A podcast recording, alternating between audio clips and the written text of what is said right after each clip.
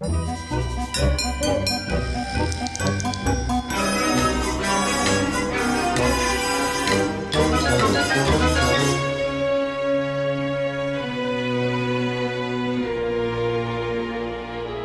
studied the form of comics intimately. What you need is a hobby.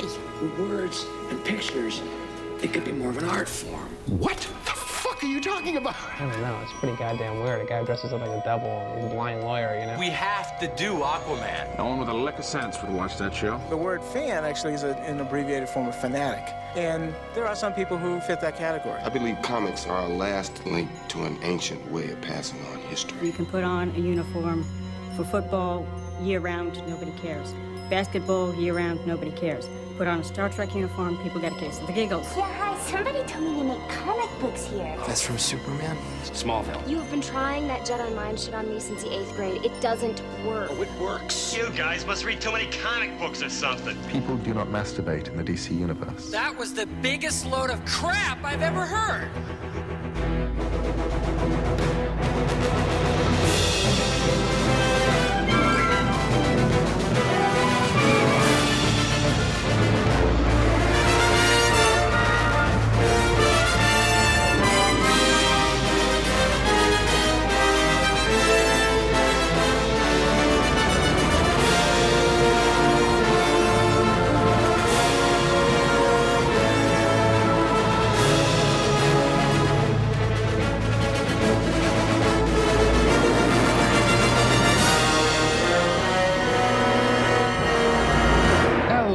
Welcome back to Trenus Magnus Punches Reality, presented by Two True Freaks.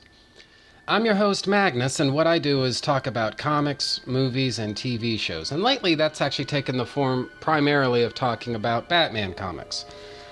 And specifically, what I've mostly been talking about is the nineteen ninety-five Year One themed Batman annuals. And the reason for that is because of the fact that I kind of went through a little bit of a, a Batman kick with my comic book reading a while back. And I thought, you know, it would actually be a lot of fun to talk about some Batman circa year one types of stories. You know, basically Batman during his first year on the job. I thought that might actually be a lot of fun to talk about. And so here we are. Now, the reason I sort of gravitated towards the nineteen ninety-five Year One annuals is because of the fact that I kind of regard the late eighties to maybe the late nineties, that sort of era of Batman, as kind of my Batman, you know?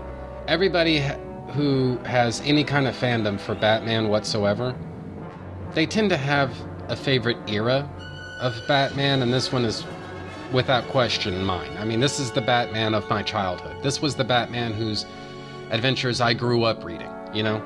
And some people call this asshole Batman, but whatever. I like this era of Batman, and so that's kind of what I gravitate to. We're all products of our life experiences, you see. So, anyway. Now, as I was working my way through all of these different Year One annuals, I knew that I enjoyed these Year One annuals, right? That was not a mystery to me. I knew that much coming into the thing. But notwithstanding, I gotta tell you, for as good and enjoyable as these Year One annuals have been so far, today's annual, man, this one's a cut above. But I guess I should probably stop talking around it and start talking about it. And so today's today's uh, comic that I'm going to be talking about, this is Detective Comics Annual Number eight. And the, I guess in brief, uh, what this is all about is Batman's first major conflict with and interaction with the Riddler, right? So, lots of fun on that. Detective Comics Annual Number eight, according to Mike's Amazing World of D C anyway, was released on May the ninth, nineteen ninety-five. Cover price is three dollars and ninety-five cents. Story synopsis is as follows. The Riddler, occupying an observation room at Arkham Asylum, expresses his annoyance with the inept psychiatrist's attempt, or repeated attempts, to pierce his psyche, and so he decides to give them what they want. The story of his life, how he became a criminal, and why he repeatedly opposes Batman. As a child, Edward was a cipher, ignored by even the playground bullies at his school. Hungry for attention, especially with ignorant, unloving parents, the young Edward began his career, quote-unquote, in the sixth grade by cheating at a solve the puzzle contest. By sneaking into the school the night before the contest, he was able to practice solving the puzzle and easily won the contest. Edward's fame proved to be fleeting, however, and the young boy realized that to keep the attention he so craved, he had to turn to his true talent: cheating. After graduating, Edward became a delivery man, a job he found extremely tedious. Out of boredom and greed, he began stealing from his clients, but even this couldn't satisfy his ego. Eventually, he donned the alias of the Riddler and started sending riddles to the police, foreshadowing his future crimes. The Riddler's early career was fraught with many difficulties, missteps, and a narrow escape from Batman, but nevertheless, he managed to accrue a respectable amount of loot and two loyal henchwomen named Query and Echo. With Query and Echo, the Riddler came to the crowning caper of his early career, a raid on the Reservoir Street depository that completely misled the police and left him with two million dollars. Once again, Batman narrowly failed to capture him, giving the Riddler a more impressive reputation than ever. Now overconfident, the Riddler planned an even bigger caper, stealing a set of Stradivarius violins from both a private collector and a public opera. Unfortunately, Batman quickly put an end to it, uh, an end to this caper, handing the Riddler his first unqualified defeat. As he recounts his humiliation at Batman's hands, the present-day Riddler begins to have a meltdown. In a fit of psychosis, he breaks the one-way glass standing between him and his doctors, only to realize that his doctors had left on the lunch break. He'd been telling his life story to thin air all along.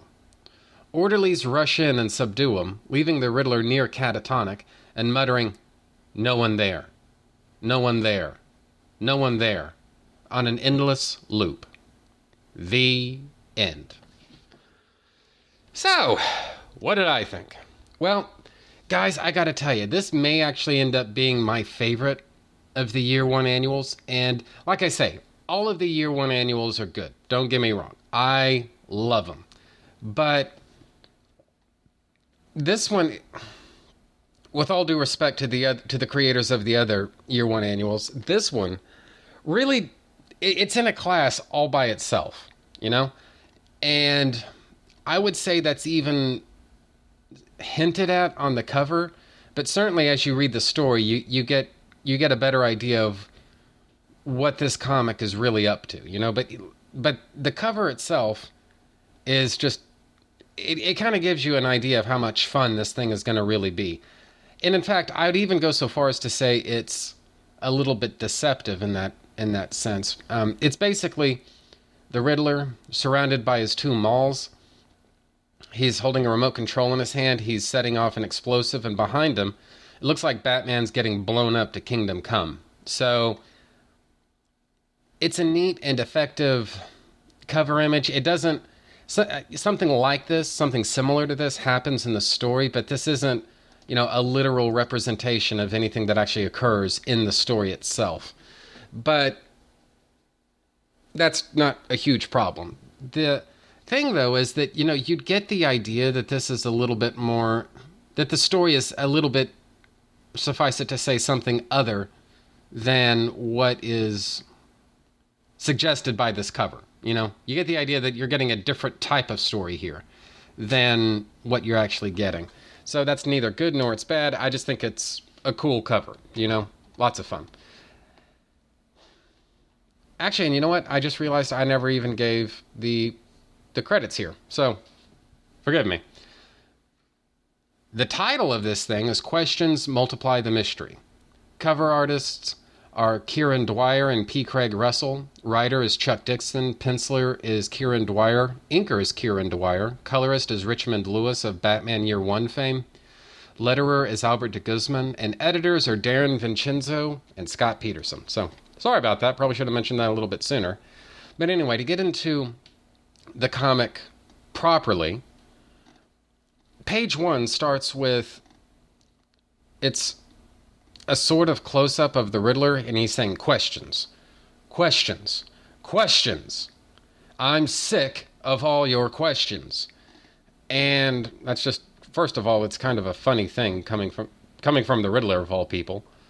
But literally right from page one, what this kind of drives home is that, you know what, maybe Kieron Dwyer doesn't need to ink his own work, because I would say that a lot of his work throughout this entire comic, it's good and it's competent and it's fun, but I don't think it's everything it can be. It, it looks a little bit stiff and cramped in a few places, you know, all through this comic. Whereas if you look at the cover, which was inked by P. Craig Russell, it was still drawn by Kieron Dwyer, but it was inked by P. Craig Russell.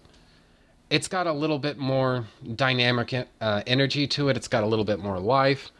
And, you know, no offense to Kieron Dwyer, but I kind of have to wonder how much better this comic as a final product would be had all of the interior been inked by P. Craig Russell as well, rather than just having the cover inked by P. Craig Russell. So we'll never know, I guess. But there's something about Kieron Dwyer's line style. It's good by itself, but he needs somebody else to ink his work for him, you know? And that's just how I view the situation. So anyway, I don't mean that to insult Kieron Dwyer. I'm just saying I think his work is at its best when it's inked by somebody else. God, anybody else. So anyway, basically what we what we get pretty early on in this story is the fact that the Riddler, he's basically given, giving his life story, but we don't really know who he's talking to. You know, it's not really clear what this is all supposed to be about. But it is important to remember that he's wearing that that sort of Frank Gorshin-y, skin-tight bodysuit with a giant question mark on his chest, and then tiny little question marks scattered all over the bodysuit with purple gloves. And he's also wearing the purple mask. It's important to remember that that's the way that he's drawn, you know, for a good bit of this portion of the story that takes place in the modern day. That's what he's wearing, because that's going to become important in just a minute. But anyway, we basically uh, get, I, w- I would say, a heaping helping of the Riddler's backstory. And basically, he's a kid. He started off as a kid who wanted to know all of the answers to everything. You know, why is the sky blue? Why are plants green? You know, why are things the way that they are? You know, and basically he, w- he unfortunately for him, was surrounded by people who just don't really have the time and the willingness to answer his questions and kind of be a mentor and authority figure to him. But looking at the way that things shape up with the Riddler, I think you're well justified by asking if just one adult or one teacher or either, ideally both, but either of his uh, parents had shown any kind of interest and investment in young Edward Nigma, what might have happened, you know? Where might his life have led him ultimately if he'd had better examples and better role models to work with, you know? Somebody who really related to him. We'll never know. But you're well worth, it's well worth asking yourself that question, because of the fact that he's, his backstory isn't really as dark and tragic as some other characters, but in its own kind of way, he's sort of a little bit of a victim of neglect, you know? Everybody has something better to do than talk to Edward Nigma, or they have something more important to to to say than answer his questions, you know? most people can barely even remember his name, and that's if they remember he's there at all. I mean, his teacher, uh, right here on, on page seven, calls him Freddy as opposed to Eddie, you know? So, but in the course of all of this, what we discover is that this is basically the story of Eddie's life. He, he says, I was a cipher, a nobody, beneath the notice of even the school bullies, but I could solve that puzzle. The prize, the recognition. The other kids would remember my name. They'd sit with me at lunch. And right then and there, you get a pretty good window into what... basically into what drives Edward Nygma as a person, you know? What he wants is the attention. He wants he wants the credit. He wants the recognition, you know? But what he kind of has to do is come face to face with certain realities. He says, but what, and this is on page eight, he says, but what chance did I have? A mediocre student, a faceless kid, as forgettable as the capital of Idaho. Tell you a secret. I'm an only child. Lots of times I'd hear my parents fighting. One night I crawled out of bed and listened. They were blaming each other for something. Really going at it. Dishes and pans flying. Know what? They were blaming each other for me. And that's a lot, you know, for a kid to have to process. You know, that's a lot for him to have to live with. You know, the, this realization that neither of your parents love and value you. Now, guys, you know, I've said a few times that, you know, my parents made a couple of parenting decisions that I don't entirely agree with. But, guys, what you need to keep in mind is that fundamentally, my parents, they didn't just love me. They adored me, you know, and they were willing to make sacrifices for me, you know, for so that I could have the things that I needed. That, you know, those were sacrifices that they were willing to make. My parents loved me, you know, and as a result, I mean, this is something that, you know, I grew up with a very keen awareness of the fact that I was extremely fortunate, you know, because a lot of kids, they came, they came from homes where their parents, well, were nowhere near the quality and caliber of my parents, you know, and this is something that kids are very much aware of. They know when their parents not just love them, adore them, you know, and, you know, little Eddie Nygma, well, as I say, you're well within your rights to ask what exactly might have happened if, if he'd been given just any kind of affirmation from any kind of ad- uh, authority figure, you know, adult authority figure anywhere. How much different might things have been, you know? It's a justifiable question to ask, put it that way. So anyway, so right here on page nine, Eddie think, uh, the Riddler says out loud, there was only one way I could beat the others, and it was then that I found my true calling in life. Cheating. I put the puzzle together after thirty minutes, and then fifteen, and then ten, and then five. I assembled the puzzle six times in a row in under one minute. I thought that would easily earn me the prize. And so it did. But all glory is fleeting. A week later, I was nobody again. Everything was the same as it was, except the bullies now noticed me. Bullies like the Batman.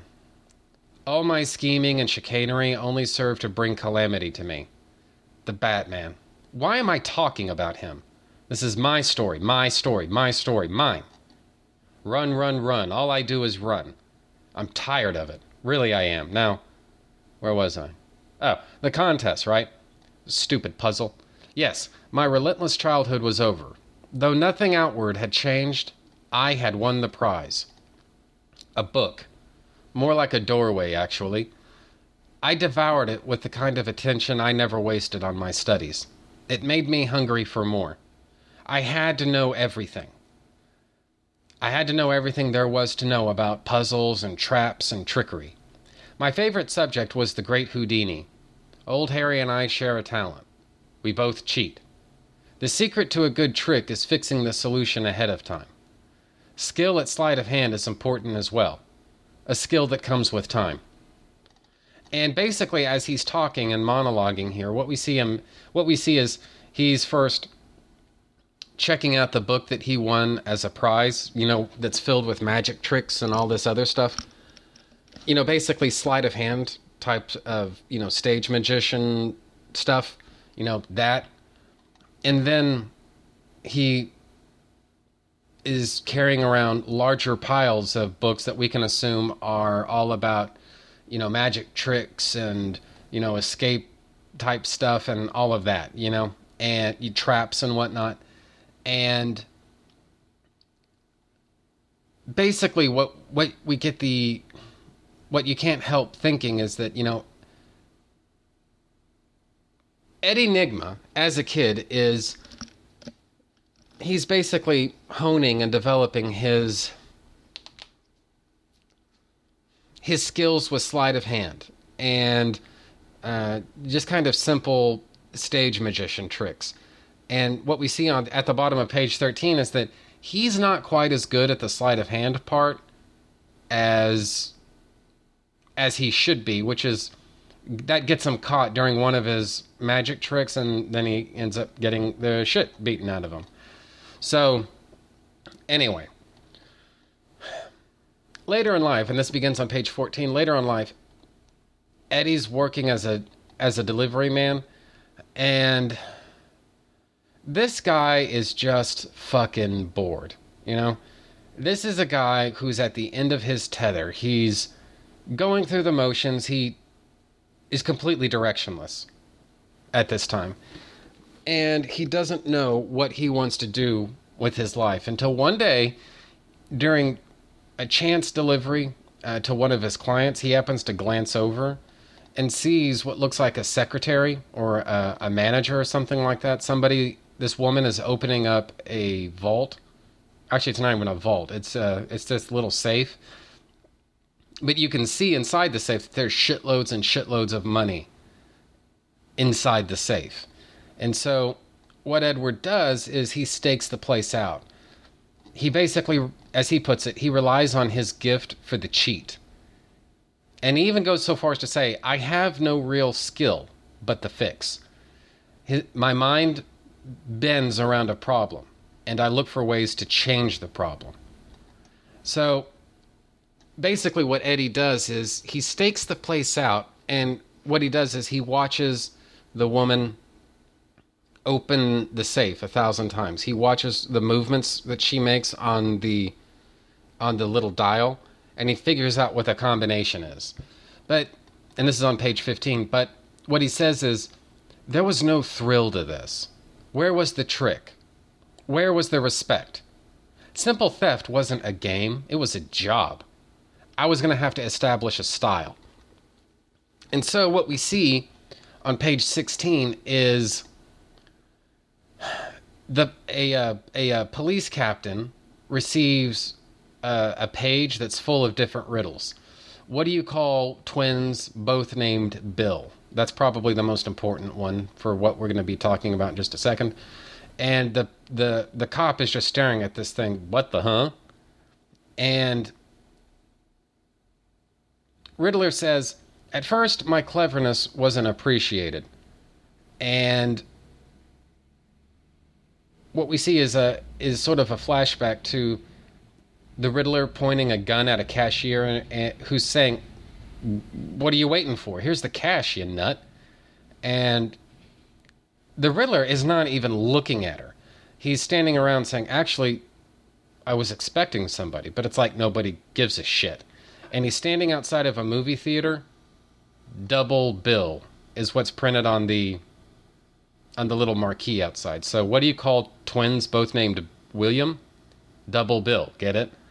So the Riddler says out loud, I had to work harder for their attention. And so what he does is he sends the cops another, another package with more riddles contained inside. And this actually ends up getting uh, delivered to the chief detective, Midtown Robbery, which is Jim Gordon. So uh, the package, which is covered in question marks, explodes, and it's more like a confetti bomb than an actual explosive. And it sends all sorts of riddles flying through the air on these little parachutes. And it's it's basically just full of clues as to his next crime. Why did the cottage go on a diet? When's the best time to go to the dentist? What day do soldiers hate the most? And Gordon has a pretty good idea of what this all means. Not so much the answers to these riddles and all that stuff, but more, this is not a conventional Gotham City criminal that that they're going up against. This guy is different. He's another in a growing list of supervillains that are swarming the city. And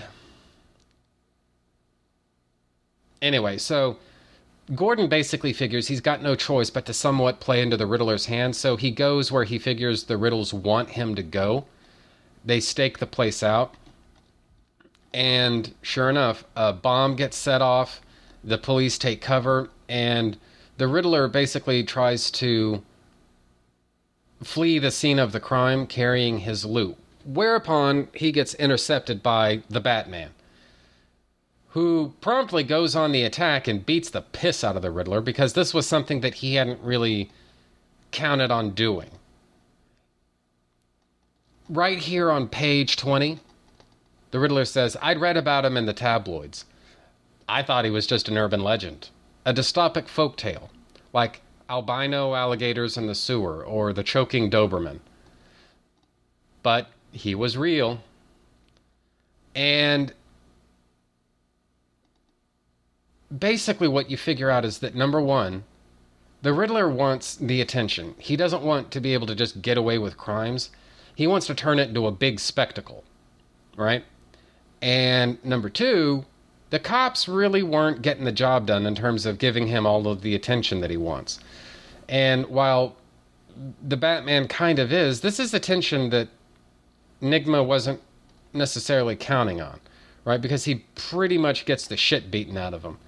And right here on page twenty-three is where we start... This is where the Riddler basically starts laying out uh, his agenda. Riddler says, "Oh, I proved my worth to him. I wasn't going to play second fiddle to the Joker or Two-Face or any of the wannabes. The Batman was the saint and devil to me. A foil to match wits against, but an adversary to be wary of. You dimwits think I create my riddles because I want to be caught. What naive, pedestrian thinking. To me, crime is performance art. And that's what you psychobabblers share with the thugs of the world. Lack of vision. But I knew I'd need assistance to thwart the Batman." And then it just, it goes on from there. This is basically the Riddler explaining why it is that he does the things that he does. The Joker does stuff because he thinks it's funny. It's really as simple as that. He thinks all of this shit is funny. You know? And there is a performance aspect to him of what he considers to be the perfect joke. Two-Face does what he does because he's driven by, basically, you could say random chance. fifty-fifty odds of will of what will he do at the time that he plans to do it. Is he, in fact, going to do it? So on and so forth. The Scarecrow does what he does because fundamentally, he's been bullied his entire life, and he wants to bully back. He wants to be a bully rather than be bullied. Make sense? On and on and on. All of these characters have some sort of... I would say an almost ec- extrinsic purpose for what they're doing. The Riddler is kind of unique in the fact that, in his manner of thinking... this is a little bit more of an intrinsic thing. He gets a special pleasure from doing this thing that Gotham City is famous for, which is putting on a costume and challenging the Batman, he gets a special pleasure out of that because he views this as more like performance art. It's not necessarily about the stuff that he steals, or it's not about, you know, wanting to uh, somehow be the better man. What he wants is the fucking attention. You know, he wants to be, on some level, what he wants is to be famous. You know, he wants everybody to know his name, and he wants everybody to know that he's better than Batman. And so it's not necessarily crime, per se, that attracts him to this type of lifestyle.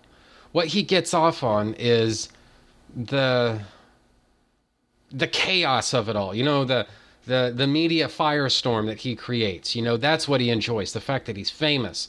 The fact that everybody knows his name. And the fact that what he can do is he can have everybody wrapped around his little finger based on a few riddles that only he really understands.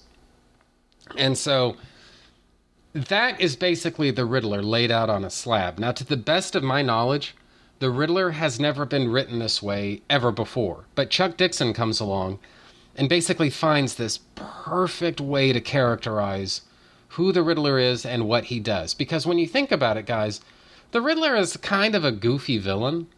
You know, he sends riddles to the police or to the Batman or whoever that are practically guaranteed to get him caught because of the fact that, dude, if you warn people ahead of time what crimes you're going to be committing, that has a very good chance, from a statistical standpoint, that's got a very good chance of getting you caught.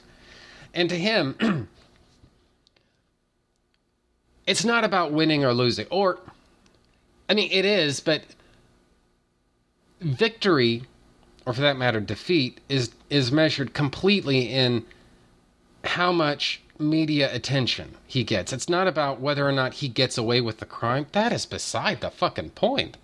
You know, yeah, he'd like the money, but that's secondary to the to the spotlight, you know, and that's what he really wants. He wants everyone to know his name, and specifically, he wants everybody to know that he's smarter than they are, you know, and so he kind of views crime as performance art. It's a way of just, you know, causing trouble for everybody, you know, and that, oh my God, that is just an amazing way to write the Riddler, you know?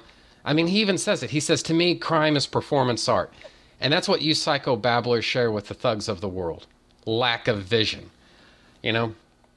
Here's a guy that looks down his fucking nose at people, you know? Because in his mind, they're not on the same level as him, you know? They're not as smart as he is because they don't understand why it is that he does what he does, you know? Anyway, so I could go on and on and on about that all day long. So, anyway. From there, the Riddler tries to recruit a gang because he basically needs... He needs muscle. Ultimately is what it comes down to. He needs muscle. And he can't work alone. You know, he needs a gang in order to be as effective as he can be. And unfortunately, he doesn't really get along with most criminals. So he's basically stuck doing these just stupid-ass, boring, armed robberies of convenience stores. And that might actually have been his entire life, except that he ends up getting jumped by uh, these two gun-toting women outside of one of the convenience stores that he robs. He gets robbed of the money he just stole. And he even says, but isn't that always how it is? You stop looking for something and up it pops. Kindred souls. And so he basically recruits these women and they become his new gang. He and they're basically called Query and Echo. And he says, Query and Echo were eager accomplices, if a bit on the wild side. And you kind of have to figure, you know what, that's probably true. Just to look at them, I mean, these are chicks that are way the fuck out of Edward Nygma's lead, or league. So they would have to be a bit wild in order to have any kind of interest in Edward Nygma whatsoever. So There you go. But they are nevertheless able assistants. And so off the Riddler goes in terms of launching his career for for real. And what he does is he basically finds a way to uh, put up a crossword puzzle. And this is basically meant to be a puzzle for the police and for Batman to put together and give them uh, give them a little bit of a clue as to what his next crime is going to be, right? And so what the Riddler has come to understand is, he, in fact, he even says on page twenty-eight, he says, "My mission was twofold, to intrigue him and confound him. I had to be more circumspect, less obvious and more devious. I had to fall back on my true talent, cheating." So basically what he wants to do is give a sense of misdirection. He wants to make it through a legitimate clue. I mean, this is the thing. This clue has got to be legitimate. But he sends, he, he gives basically, and, and he drops enough of a of a bread trail for the police and for Batman to stri- to stake out the Basin Street Hotel, expecting that he's going to rob the joint. And then what he in fact does is he robs a bank. He floods a bank vault, and then he, Query, and Echo, wearing their diving gear, their scuba gear, swim in there and rob the vault. And the beauty of it is, because of the fact that they're underwater, it's not like the police can come in there and stop them, you know? Which is irrelevant anyway, because they'd have to drive all the way across town in order to do that. And then on top of that, Riddler and his gun malls, they make their escape in a boat through the sewers. And this is just about perfect, right? Batman realizes what's going on. And so, you know, he manages to take out Query and Echo as the Riddler is speeding the boat through the tunnels. But otherwise, the Riddler basically gets away with two million dollars. And then later, Query and Echo catch up with the Riddler, and they're none too happy about it. They're actually kind of pissed off with him. But all is forgiven later on, especially because of the fact that what the Riddler says right here on page forty-two is, he says, "But besides the money and the satisfaction and giddiness, the reservoir score had given me one other precious commodity, credibility." And basically what you see is a meeting of the uh, of the Riddler. And instead of wearing this sort of slapped-together, cheesy-looking, homemade Riddler outfit, he's now actually got, you've seen it, that the Riddler on Batman the Animated Series wore this. It's it's kind of a, it's, it's like a business suit. The green jacket is covered in question marks. His green tie is qu- covered in question marks. Um, his derby hat is uh, got a big question mark on it. He's got the the black button-up shirt, the purple gloves, the, the question mark cane. I mean, he's actually looking kind of stylish, you know? And he's meeting with some with some Gotham City criminals, and he's basically describing his next his next little uh, uh, job here. He basically, uh, one of the criminals says, "The depository job was sweet, Riddler. Had the cops going topsy-turvy." The, and another criminal says, "Yeah, let's hear your latest. We might throw in." And Riddler says, "Kidnapping. Some pampered little children.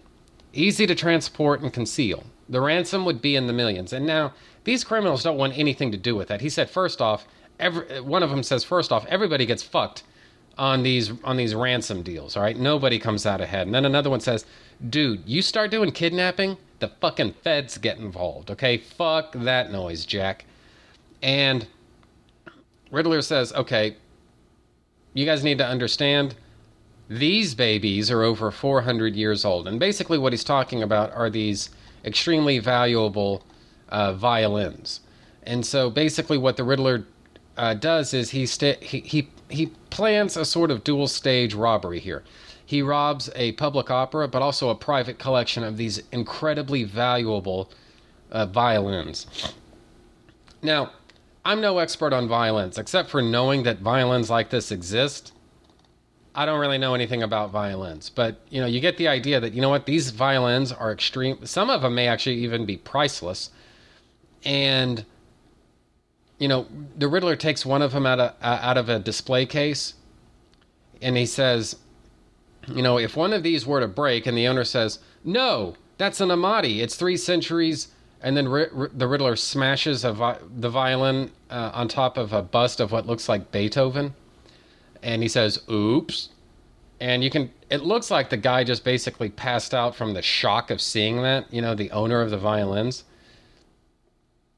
Um, and the Riddler, sitting in his cell, says, in the present day, he says, it went off like a symphony, meaning his robbing the the violins from the collector. It went off like a symphony. The second movement was more discordant, however. And basically when Query and Echo show up to pick up the the ransom for these violins, well, they get intercepted by the Batman, put it that way. And it ends up basically just turning into a big fucking mess. And next thing you know, the opera, the Riddler shows up at the opera, and the Batman in, drops in a smoke bomb and then attacks the, the Riddler's gang at the opera. And it's just not a pretty scene. Not a pretty scene at all. The Riddler even says, then the Fledermaus crashes my premiere. My, he's my own personal Götterdämmerung. Should have known he'd have a thing for Wagner. All gloom and righteousness. The ignominy, the humiliation. It wasn't the money I wanted. It, it wasn't the action that I sought. I just liked the attention. But not like that. And that's my story. And it ends here in Arkham. But only this chapter.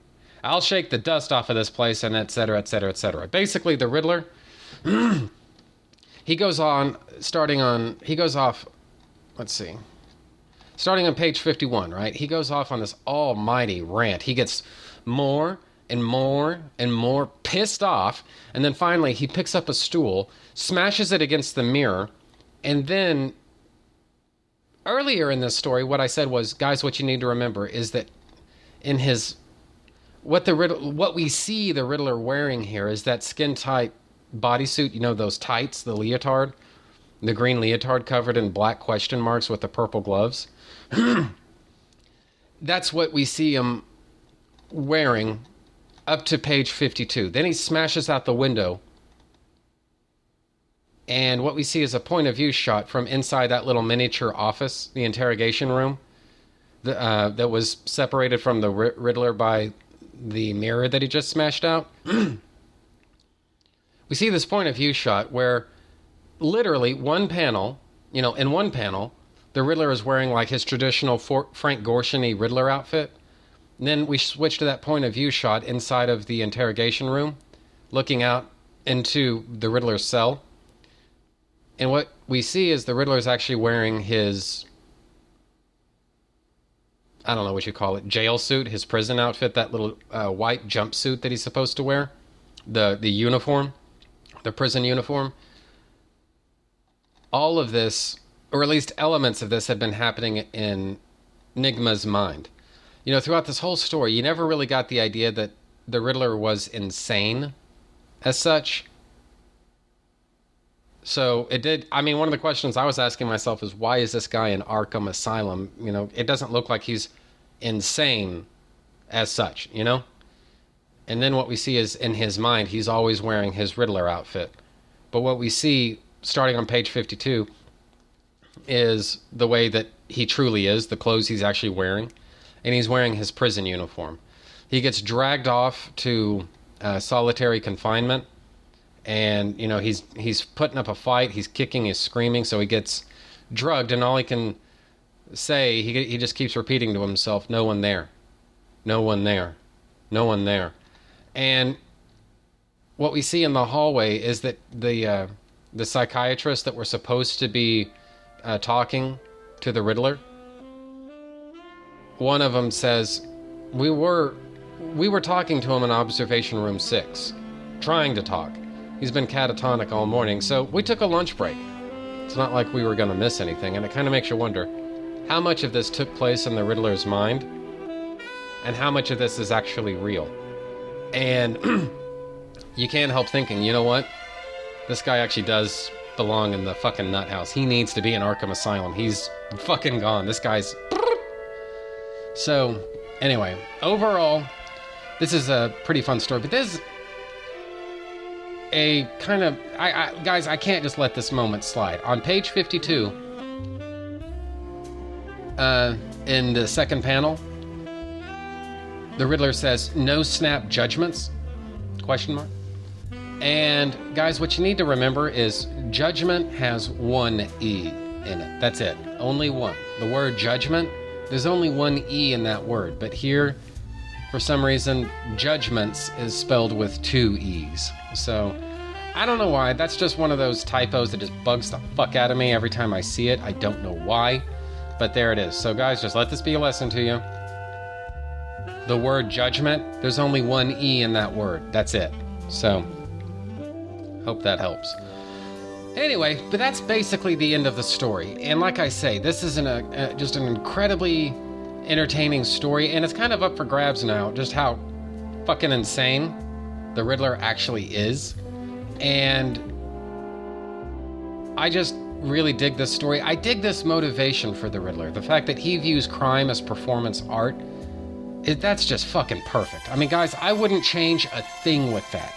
You know, that is such an obvious, and I mean the, I mean this in a positive way, but this that is such an obvious way to characterize the Riddler that I'm surprised it took as long as it did for somebody to figure that out. But leave it to Chuck Dixon, dude, because he never misses a trick. This is the perfect way to write the Riddler, and I just fucking adore it. It's great. Now, yeah, the art, the art really isn't everything that it could be. But guys, I'm more of a story kind of guy to begin with anyway. So, you know, I the story is so well written that what I was eventually able to do was just kind of go along with the art. And guys, the art doesn't suck, okay? This is good art. It's just not as strong as I usually like. But Kieron Dwyer is good. The problem, as I see it, is that he's not great. And this is a great story. I might have wanted a more dynamic and engaging penciler, but you know what? You can't have everything in life. And this art... it's not like Kieron Dwyer stunk up the page or anything like that. This just isn't what I wanted, but this is still good. Hope that makes sense. Anyway, so that, I think, is pretty much the end of my Batman Year One mega series. So I got to tell you guys, this was a lot of fun. You know, I had a lot of fun, you know, reading these comics. And the reason for that is because I read these comics and then made... a mega series out of it instead of making a mega series, planning it out, and then reading the comics to have to go with it. That's why I did things the way that I did. In fact, that's how I always structure my shows. I podcast about whatever comics I happen to be reading at the time, you know? So hopefully that all makes sense. I've had a ton of fun with this. This was a lot more, a lot more fun, actually, than I was originally expecting. And you know what? I may actually revisit this at some point in the future. I don't know when, but there may come a point when I do another couple of episodes about Batman in his first year on the job. I don't know when, especially since the next several episodes that I've got lined up are pretty well set in place here. I'm not sure when I'll have a chance to come back to some circa year one era type of types of Batman stories, but I may do that at some point or another in the future. But that, I think, is pretty much it for this comic, and as it happens, that's also pretty much it for me this week. So bye everybody, I will see you next week.